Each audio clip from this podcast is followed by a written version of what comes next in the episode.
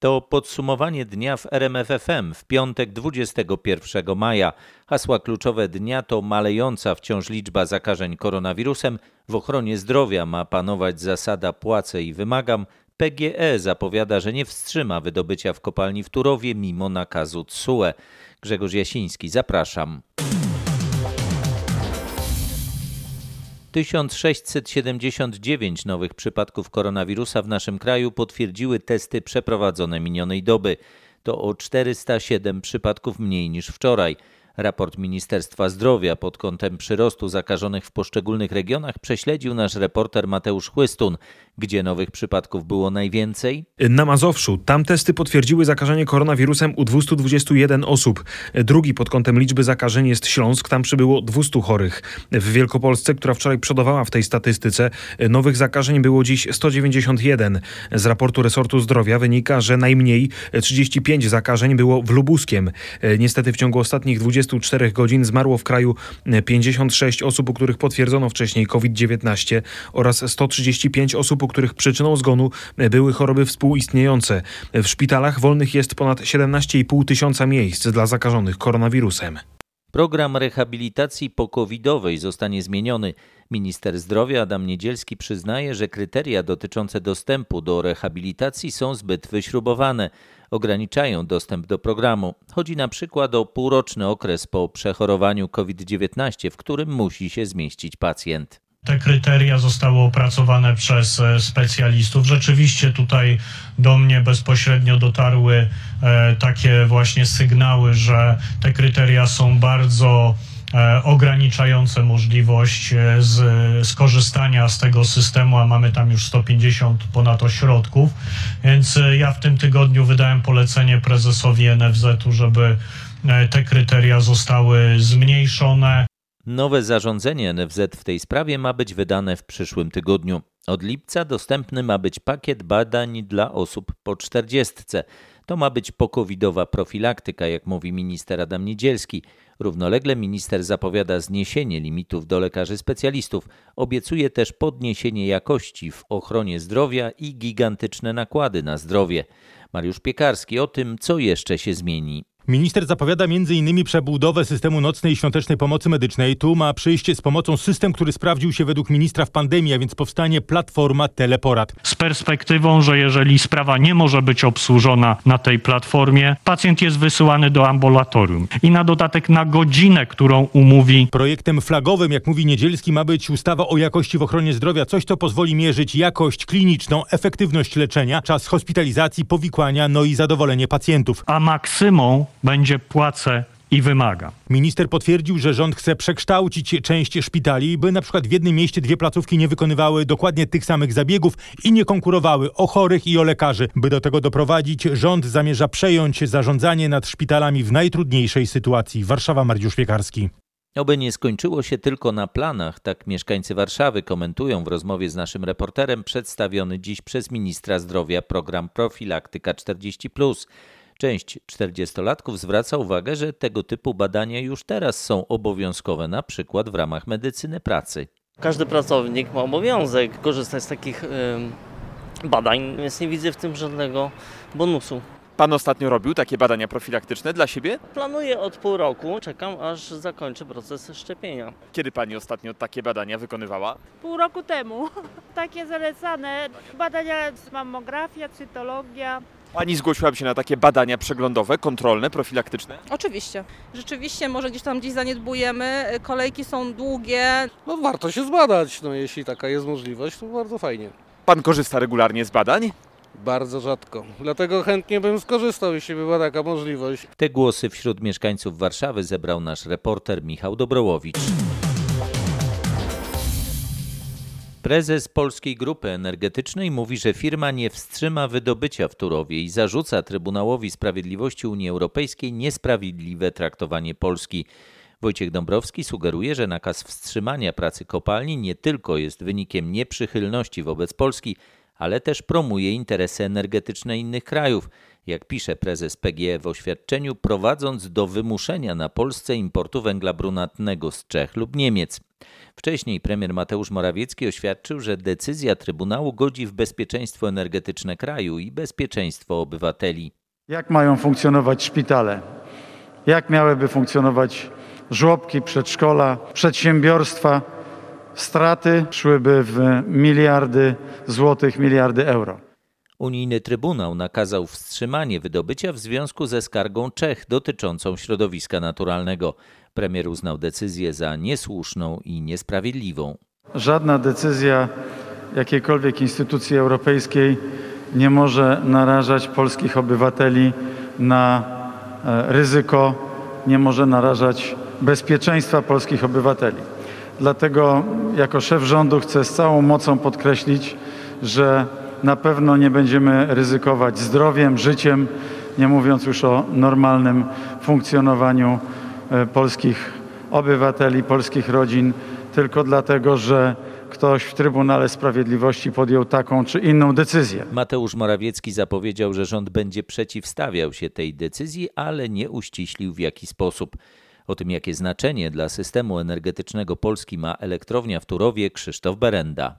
Elektrownia w Turowie to jedna z naszych największych elektrowni w kraju. Znaczenie ma więc naprawdę ogromne. Elektrownia w Turowie to jest tysiąc pięćset megawatów mocy zainstalowanej i około trzynaście terawatogodzin rocznie produkcji energii elektrycznej. Więc to jest problem, jeżeli chodzi o jedną z największych elektrowni, którą mamy w kraju. A więc to jest, jak mówiliśmy, siedem procent polskiej produkcji prądu, tak wylicza Marcin Roszkowski z Instytutu Jagiellońskiego. Ta elektrownia zasilana jest węglem brunatnym z kopalni w Turowie, której właśnie dotyczy decyzja T S U E. I teraz sprawa najważniejsza. Węgla brunatnego nie można wozić po kraju, trzeba od razu go spalać w pobliskiej elektrowni. Jeżeli węgla na miejscu nie ma, to elektrownia nie działa. Dlatego problem jest tak duży, dlatego elektrownia Turów-Bogatynia działać nie może. Przypomnę, że ta kopalnia Kopalnia została czasowo zamknięta na wniosek czeskiego rządu. Chodzi o ochronę środowiska w regionie. Pierwszym wielkim zwycięstwem w tym sporze nazwał minister środowiska Czech Richard Brabec werdykt Trybunału Sprawiedliwości. Bardzo się cieszę wraz z naszymi obywatelami i dziękuję wszystkim, którzy pomagają nam w walce o nasze środowisko, podkreślił Brabec. Maciej Pałachicki przeglądał doniesienia czeskich mediów na ten temat. Dlaczego naszym sąsiadom tak zależało na tym werdykcie? Czesi od dłuższego czasu protestują przeciwko wydobyciu prowadzonemu niedaleko granicy, bo ich zdaniem zagraża to jakości wody w rejonie Liberca. Podobnie jak mieszkańcy sąsiedniej Saksonii obawiają się nie tylko utraty wody pitnej, ale także zwiększonego hałasu i zapylenia. Polska konsekwentnie odrzucała te zarzuty, a czarę goryczy przelała zgoda na przedłużenie wydobycia w kopalni Turów do dwa tysiące czterdziestego czwartego roku. W lutym czeskie władze złożyły pozew do sądu Unii Europejskiej przeciwko rozbudowie kopalni, która ich zdaniem narusza prawo unijne. Bezpośrednia akcja przeciwko innemu państwu Unii jest naprawdę skrajnym rozwiązaniem, komentował wtedy czeski minister środowiska. Dlatego Czesi nie tylko intensywnie działali na szczeblu dyplomatycznym, ale także wystąpili do Komisji Europejskiej, by zbadała słuszność ich zarzutów. Jak widać, te czeskie zabiegi przyniosły efekty. Trzeba być oderwanym od rzeczywistości, by decydować o natychmiastowym wstrzymaniu działalności. Tak decyzję T S U E komentuje w rozmowie z R M F F M pełniący obowiązki burmistrza Bogatyni Wojciech Dobrołowicz. W tym przypadku, jeżeli chodzi o funkcjonowanie kopalni i elektrowni, to są naczynia powiązane, więc um, ktoś, kto, kto podejmuje decyzję o natychmiastowym zaprzestaniu jakiejś działalności, nie liczy się z tysiącami e, ludzi, którzy są tam zatrudnieni, nie liczy się z ogromnymi stratami, które e, będą ponosiły P G E i państwo i nie liczy się z bezpieczeństwem energetycznym e, naszego kraju. Związki zawodowe krytykują decyzję T S U E w sprawie kopalni Turów. Związkowcy z Turowa nazywają decyzję niebezpieczną, pomijającą znaczenie kopalni dla polskiego systemu energetycznego i tysięcy jej pracowników. Na ten ludzki aspekt sprawy zwraca też uwagę Wojciech Dobrołowicz. Tak jak kopalnie, elektrownia są naczyniami powiązanymi, to również pracownicy są powiązani ze swoimi rodzinami. Niejednokrotnie są pracownicy głównymi żywicielami utrzymującymi swoje rodziny, wysyłającymi dzieci do szkół, zapewniającymi codzienny byt, opłacaniem rachunków. Jeżeli nagle z dnia na dzień zostanie zamknięty ich miejsce pracy, no to stracą też środki do jakiegokolwiek funkcjonowania, bytowania, do codziennego życia i utrzymania. Decyzja T S U E to droga do dzikiej transformacji energetycznej. Unijny Zielony Ład na naszych oczach ponosi porażkę, napisała na Twitterze w reakcji na postanowienie Polska Grupa Energetyczna. Postanowienie T S U E jest jednak ostateczne. Polska nie może się od niego odwołać. Teraz, jeżeli Polska nie wstrzyma wydobycia węgla natychmiast, to Komisja Europejska, która zobowiązana jest do monitorowania wykonywania wyroków T S U E i przestrzegania prawa, może wnioskować o dzienne kary finansowe za każdy dzień zwłoki. Ostateczny wyrok w sprawie Turowa może natomiast zapaść nawet dopiero za półtora roku i do tego czasu wydobycie ma być wstrzymane. Wracamy do spraw medycznych. Opóźnia się refundacja nadzwyczajnych dodatków covidowych dla ratowników medycznych. Wiele stacji w Polsce wypłaciło takie bonusy już w listopadzie, ale część wciąż nie dostała refundacji od wojewodów. O jakie dodatki chodzi? To pieniądze dla ratowników za pracę w nocy, niedzielę i święta. Środki przyznane na mocy porozumienia z resortem zdrowia i premierem wykraczające poza standardowe dodatki. Stacje je wypłaciły i powinny dostać zwrot od wojewodów. Część je dostała, na przykład w Małopolsce albo w Łódzkiem, ale inni wojewodowie, na przykład mazowiecki, wciąż z tym czekają, bo są problemy z interpretacją przepisów. Tylko w przypadku jednej stacji obsługującej całą Warszawę to okrągły milion złotych, bardzo potrzebny na bieżące zakupy. To są dwa ambulanse, które mogły trafić do służby dla mieszkańców, ale to są też przede wszystkim środki ochrony indywidualnej. Opisuje Karol Bielski, szef wojewódzkiej stacji w stolicy. Pytany o sprawę mazowiecki Urząd Wojewódzki odpowiada, że przygotowuje projekt porozumienia z ratownikami i niebawem im go przedstawi. Relacjonował Paweł Balinowski. Kolejne grupy zawodowe popierają planowany na siódmego czerwca strajk ostrzegawczy pielęgniarek i położnych. Dołączenie do protestu zapowiedziała branża ochrony zdrowia, Forum Związków Zawodowych. Kto jeszcze weźmie udział w strajku ostrzegawczym? Między innymi część pracowników diagnostyki medycznej i fizjoterapii oraz techników medycznych. Na razie pielęgniarki chcą rozmawiać o ustawie o minimalnych wynagrodzeniach w ochronie zdrowia z klubami i kołami parlamentarnymi, zapowiada przewodnicząca ich związku zawodowego Krystyna Ptok. I też jestem ciekawa, dla którego z klubów ważne są pielęgniarki i położne, czyli ważny jest polski pacjent. Tymczasem branża ochrony zdrowia, Forum Związków Zawodowych zapowiada zaalarmowanie instytucji takich jak Międzynarodowa Organizacja Pracy o trudnej sytuacji pielęgniarek, w tym o braku skutecznych zachęt, aby w tym zawodzie w Polsce szkoliły się młode osoby. Zapowiada Michał Dobrołowicz. COVID spowodował, że część osób nie zgłaszała się do lekarza, podkreśla w rozmowie z R M F F M dr Joanna Streb ze Szpitala Uniwersyteckiego w Krakowie, małopolska konsultant w dziedzinie onkologii.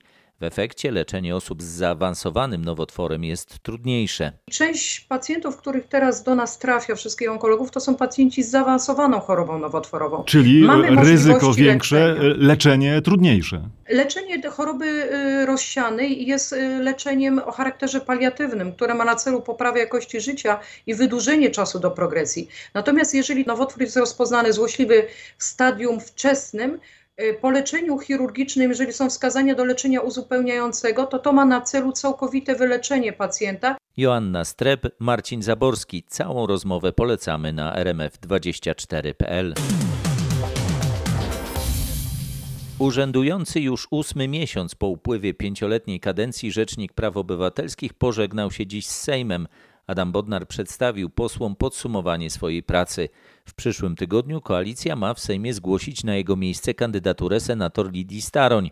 Jakie są jej szanse na wybór? Spore, jeśli tylko PiS ostatecznie poprze kandydatkę, którą oficjalnie ma zgłosić Porozumienie Jarosława Gowina. Oznacza to jednak konieczność zorganizowania wyborów uzupełniających do Senatu w okręgu olsztyńskim, co jest problemem dla PiSu, który nie ma tam dobrego kandydata. Jeśli jednak taka decyzja zapadnie, Lidia Staroń ma szansę na wybór, chociaż obraz Polski odmalowany przed Sejmem przez obecnego rzecznika zapowiada, że dopiero pełnienie funkcji R P O oznacza problemy. Wielokrotnie pogwałcona została konstytucja i naruszona została zasada trójpodziału władzy w państwie. Przez całe te blisko sześć lat zmierzaliśmy w stronę państwa, w którym władza jest centralizowana, narastają problemy związane z praworządnością i przestrzeganiem standardów demokracji. Adam Bodnar zapowiedział, że chociaż uważa go za nielegalny, zastosuje się do wyroku Trybunału Konstytucyjnego wygaszającego jego kadencję w połowie lipca. Informował Tomasz Skory. Formalnych decyzji jeszcze nie ma, ale część samorządów już szacuje ewentualne straty związane z Polskim Ładem. Wszystko dlatego, że gminy mogą dostawać mniej pieniędzy z podatku P I T. W Śląskiem w niektórych gminach szacowane ewentualne straty idą w dziesiątki milionów złotych. Na co i ile może zabraknąć w gminnej kasie? W Chorzowie wyliczono, że te straty mogą wynieść dwadzieścia jeden milionów złotych, a to około trzy procent całego budżetu. W Rybniku z kolei mowa jest o około czterdziestu milionach, a w Sosnowcu to suma rzędu czterdziestu do pięćdziesięciu milionów. W Tychach takie szacunki mają być gotowe w przyszłym tygodniu. Dla samorządowych budżetów oznacza to głównie mniej pieniędzy na miejskie inwestycje. To na przykład remont drogi, finansowe wsparcie miejskiego szpitala, zakup nowoczesnych urządzeń dla szkoły czy naprawa placu zabaw albo wyremontowanie żłobka. Podsumowuje Marcin Buczek. Wojewódzki konserwator zabytków zdecydował o kontroli stanu mostu poniatowskiego w Warszawie. Dowiedział się reporter R M F F M. To na tym moście stanęło sześć fotoradarów, o które władze miasta spierają się z konserwatorem. Wiele osób uważa, że szpecą zabytkową przeprawę. Czy jest jeszcze szansa na ich usunięcie?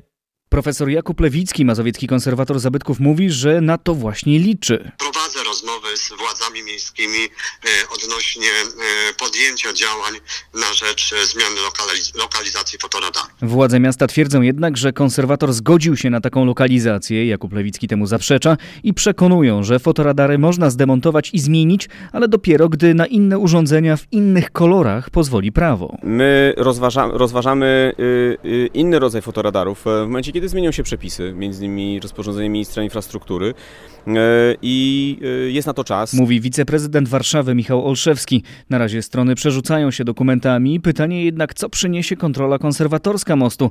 Teoretycznie niezwiązana ze sprawą, ale zapewne nieprzypadkowo zbiegająca się z nią w czasie. Informuje Paweł Balinowski. Prokuratura wyjaśnia okoliczności tragicznego wypadku w centrali A B W w Warszawie. Jak informowaliśmy w faktach, z okna na czwartym piętrze wypadł funkcjonariusz. Mimo reanimacji nie udało się go uratować. Informacje zbiera nasz reporter Krzysztof Zasada. Co więcej wiadomo? Z naszych ustaleń wynika, że to było samobójstwo. Nie stwierdzono dotąd, by ktoś bezpośrednio przyczynił się do tego zdarzenia. To jednak będzie jeszcze wyjaśniane. Sprawę w całości przejęła prokuratura, która ma ustalić wszelkie szczegóły tragedii. Wiadomo, że funkcjonariusz z kilkunastoletnim stażem rano wypadł z okna łazienki w siedzibie A B W na czwartym piętrze.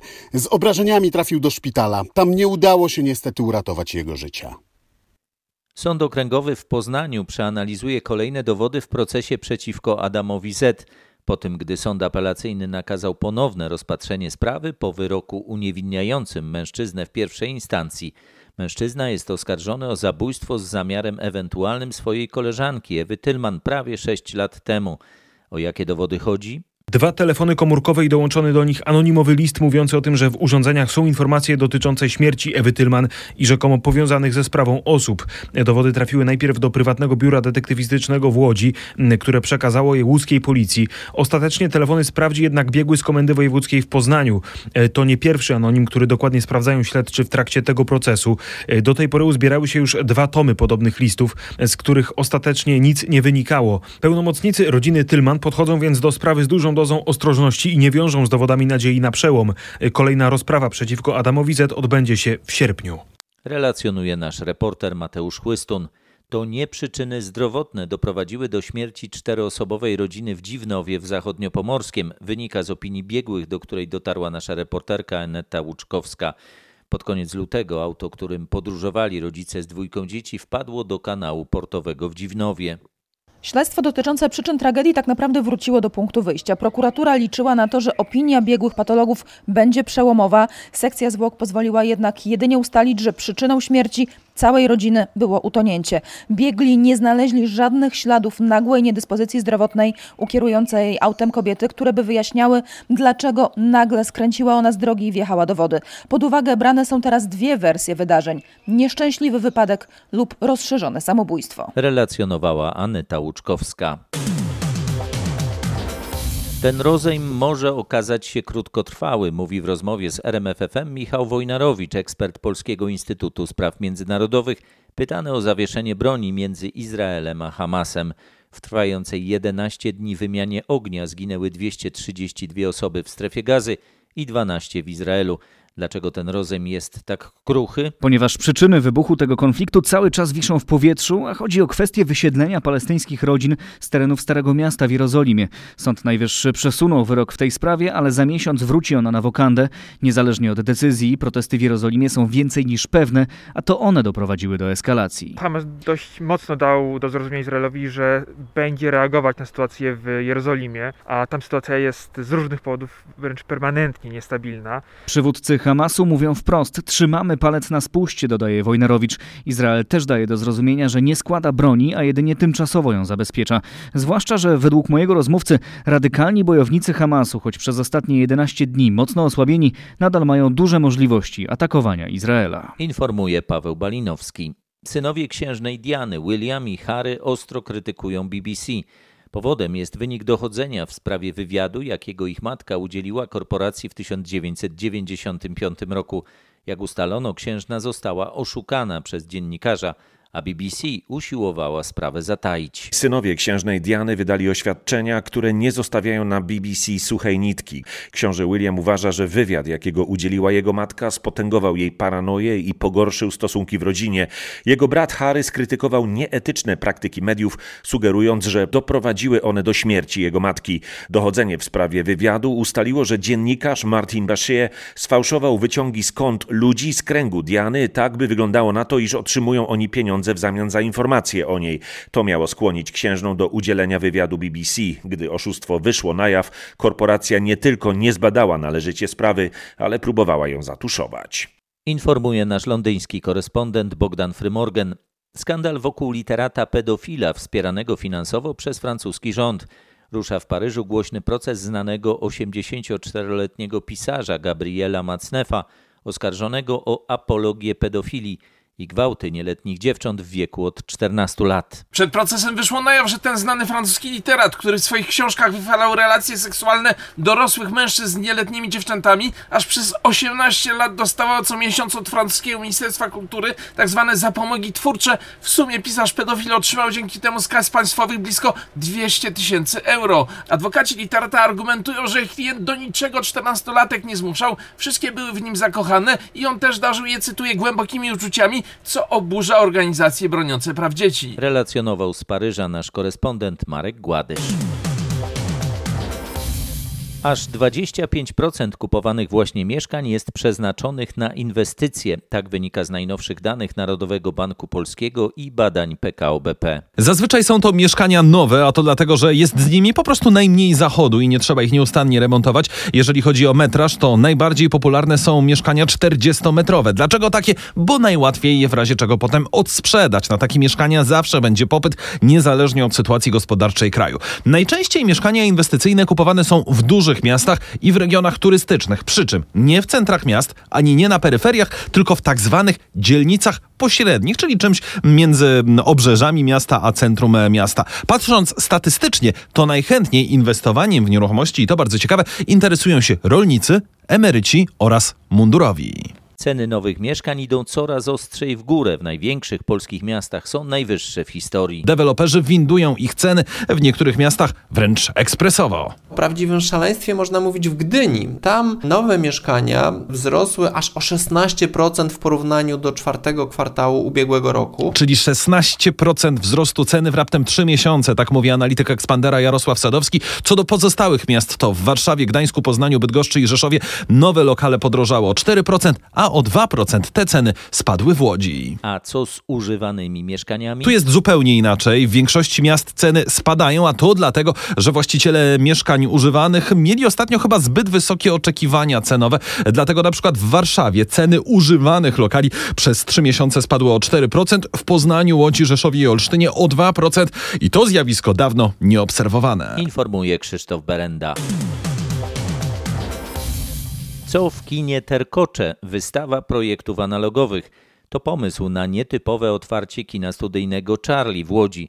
Na wystawie można oglądać urządzenia przedwojenne i późniejsze, które nie tylko były użyteczne, ale też piękne. Jak bardzo, panie, tęskniłyście za kinem? Bardzo, bardzo, bardzo. W skali od jednego do dziesięciu, dwanaście. Łodzianie, kinomani ewidentnie tęsknili za kinami. Czy to się przełożyło na rezerwacje? Absolutnie tak. pięćdziesiąt procent mamy wypełnienia sali na ten moment. Na niektórych seansach już nie ma miejsc, a na niektóre są wypełnienia w ilości trzydzieści do siedemdziesięciu procent. Usłyszała nasza łódzka reporterka Agnieszka Wyderka. Cher skończyła siedemdziesiąt pięć lat. Ogłosiła, że powstanie jej kinowa biografia. Za film o słynnej wokalistce odpowiedzialni mają być producenci musicalu Mamma Mia. Scenariusz napisze doskonały fachowiec Eric Roth, który pracował między innymi przy Narodzinach Gwiazdy z Lady Gagą, a za Foresta Gumpa dostał Oscara. Pracował już z Cher w latach osiemdziesiątych przy filmie Podejrzany. Kinowa biografia artystki nie ma jeszcze tytułu, nie wiemy też, kto zagra Cher. Kariera artystki trwa już sześćdziesiąt lat i to nie tylko kariera muzyczna, bo wokalistka ma na koncie też Oscara za rolę w filmie Wpływ księżyca. Zapowiadała i przypominała Katarzyna Sobiechowska-Szuchta z redakcji kulturalnej R M F F M. Od dziś w reżimie sanitarnym mogą działać instytucje kultury czy parki rozrywki. Jak mówią przedsiębiorcy, to prawdziwe rozpoczęcie sezonu turystycznego. Goście odwiedzają już między innymi park rozrywki Energylandia w małopolskim Zatorze. Na każdym kroku są te takie spryskiwacze do dezynfekcji. Na wakacjach tutaj i e, dowiedzieliśmy się, że dzisiaj jest pierwszy dzień, a mamy takie maluchy i chętnie przy, tam, przyjechaliśmy wszyscy tutaj i już byliśmy na pierwszej super atrakcji. Chciałem na tych nowych kolejkach pojeździć, bo słyszałem, że są naprawdę fajne. Wybór padł na Energylandia. Przed wejściem każdy ma mierzoną temperaturę, co trzydzieści minut dezynfekowane są wszystkie urządzenia. Obowiązuje także nakaz noszenia maseczek na wszystkich karuzelach i kolejkach. Po niemal dwóch miesiącach ponownie można wędrować po wszystkich szlakach w rejonie Hali Gąsienicowej. Tatrzański Park Narodowy zamknął cały rejon powyżej schroniska Murowaniec z powodu niedźwiedzicy, która urządziła sobie gawrę tuż obok szlaku nad Czarny Staw.